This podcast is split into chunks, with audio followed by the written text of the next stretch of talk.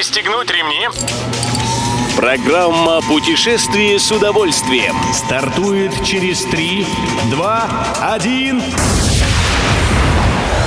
Приветствуем всех любителей путешествий, с вами Тимофей Гордеев. Сегодня в программе вы узнаете, в какие города направляется туристический поезд «Яркие выходные в Приволжье», сколько достопримечательностей охватывает маршрут двухэтажного автобуса в Нижнем Новгороде и какие вершины предстоит покорить во время тура «Алтай-Фит».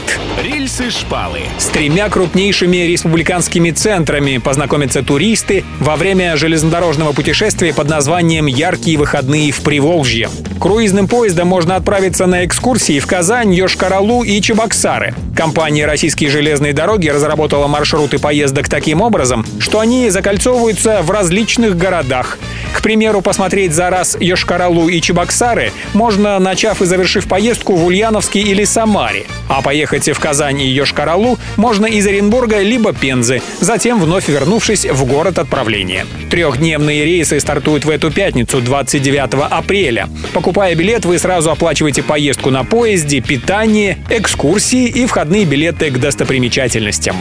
Добро пожаловать! Нижний Новгород вновь запустил двухэтажные экскурсионные автобусы, и если раньше они ходили только во время фестиваля «Горьковская елка» или в летний период, то теперь решено, что автобусы будут работать круглый год.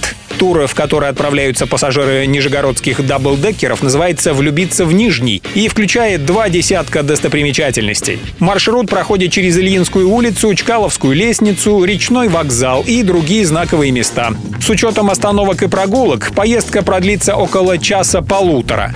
При желании можно взять аудиогид. Едем дальше. Гостей Алтая в этом сезоне ждет фитнес-новинка. Во время нового восьмидневного тура ведущим активный образ жизни путешественникам предложат подняться сразу на пять горных вершин.